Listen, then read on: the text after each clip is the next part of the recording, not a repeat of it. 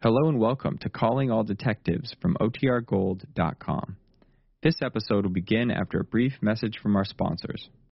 When you need mealtime inspiration, it's worth shopping Kroger, where you'll find over 30,000 mouth-watering choices that excite your inner foodie. And no matter what tasty choice you make, you'll enjoy our everyday low prices, plus extra ways to save, like digital coupons worth over $600 each week. You can also save up to $1 off per gallon at the pump with fuel points. More savings and more inspiring flavors make shopping Kroger worth it every time. Kroger, fresh for everyone. Fuel restrictions apply.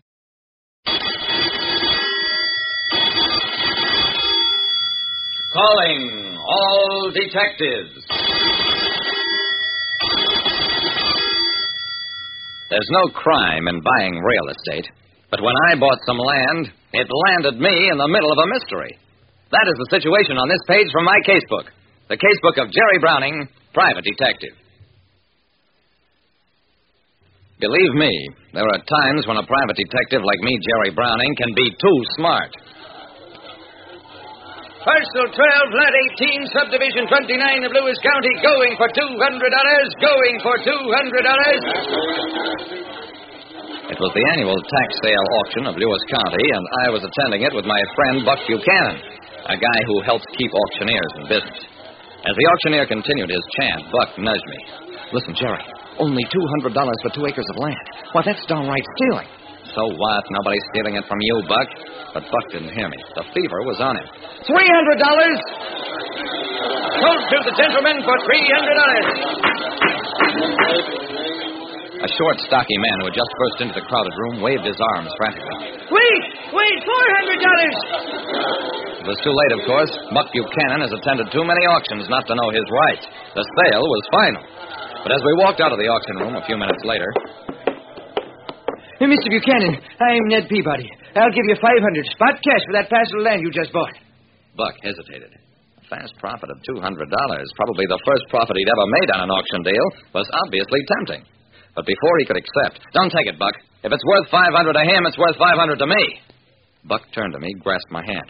Jerry, you just bought it. Hand over the 500.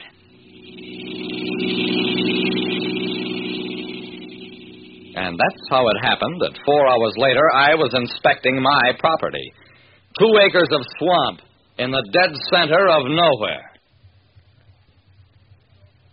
When somebody offered my friend a fast profit on tax sale land, I had to open my big mouth. I listened to the merry melody of the frogs and surveyed my waterlogged domain. It was a damp, dismal swamp, surrounded on all sides by bleak prairie. I wasn't too discouraged. If the land was worth $500 to Mr. Ned Peabody, there was value of some kind in it, and I aimed to find out what.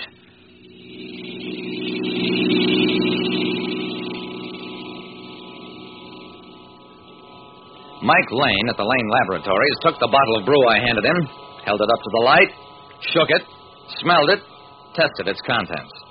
Finally, Jerry, this stuff is mud. Sure, I know it is, but what kind? Mike looked thoughtful. Sticky.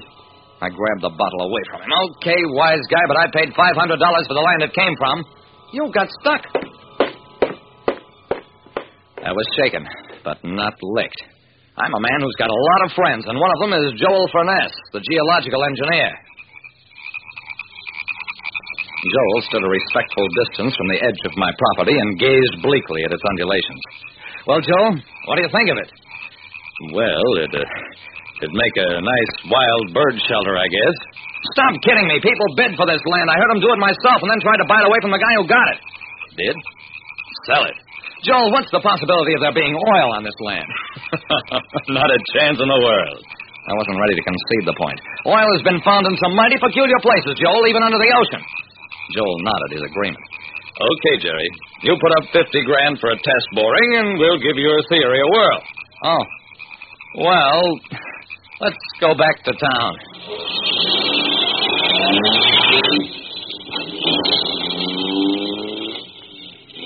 In the next couple of days, I investigated the possibilities of my land being needed as part of an airport or some kind of building project or for a highway. I drew blanks each time. Then, the man who entered my office was Ned Peabody. Hey, young feller, you about ready to sell that land yet? I didn't want to seem anxious. I might. Make me an offer. I'll give you what I bid. Four hundred. I hesitated. After all, my business as being a detective, I couldn't afford to waste weeks trying to figure out why a dismal swamp would have any value to anybody. But Peabody misinterpreted my silence. All right, all right. I'll give you five hundred. In fact, for a fast deal, I'll give you five fifty, and you get a small profit. That did it. Get out of here. I'll never sell that land, not at any price. Who did he think he was trying to put something over on? I was a detective, wasn't I? Solving things was my business, wasn't it? Okay. I'd solve the riddle of those two miserable acres of swamp if I never did another thing again.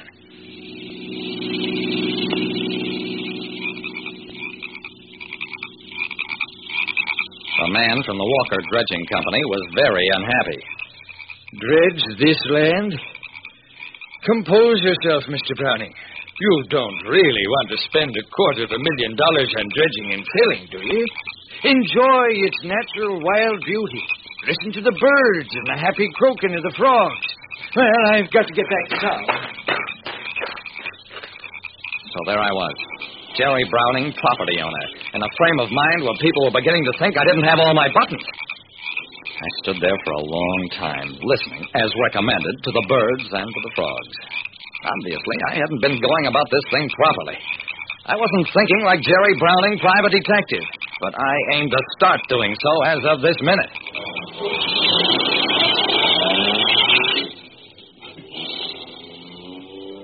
I got into my car and drove away, but not too far away.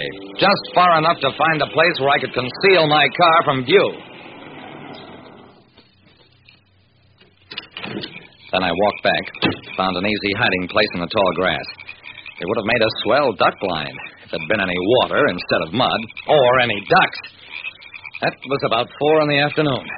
I settled myself for a nice long wait. What with frogs and insects, my swamp was a real noisy and busy place after dark. But those weren't the only things that made it busy. About eight o'clock, I saw bobbing lights approach, men with carefully shielded lanterns. By that dim light, I could see that there were three of them in rough work clothing and hip boots. They were all carrying big gunny sacks, and they waded boldly into the swamp. I watched them work for a while, and then I stood up. Don't move, any of you. You'll be shot for trespassing. I had no intention of shooting anybody, didn't even have a gun with me, but the threat worked. Don't shoot! I'll pay for everything! Yeah? It was Ned Peabody and his two sons, and what they'd been doing was catching frogs. There- There's a big demand for frogs at Lake Springs. Big price, Mr. Browning. And this is the only place in the whole county where there's thousands of them. The upshot was that Peabody bought the land from me for a thousand dollars. No fortune, but not even very good pay for all the work I'd done. Still, a profit. More important, it taught me a lesson. Like I said, if you try hard enough, you can sometimes beat the other man at his own game. But you can generally do better sticking to your own.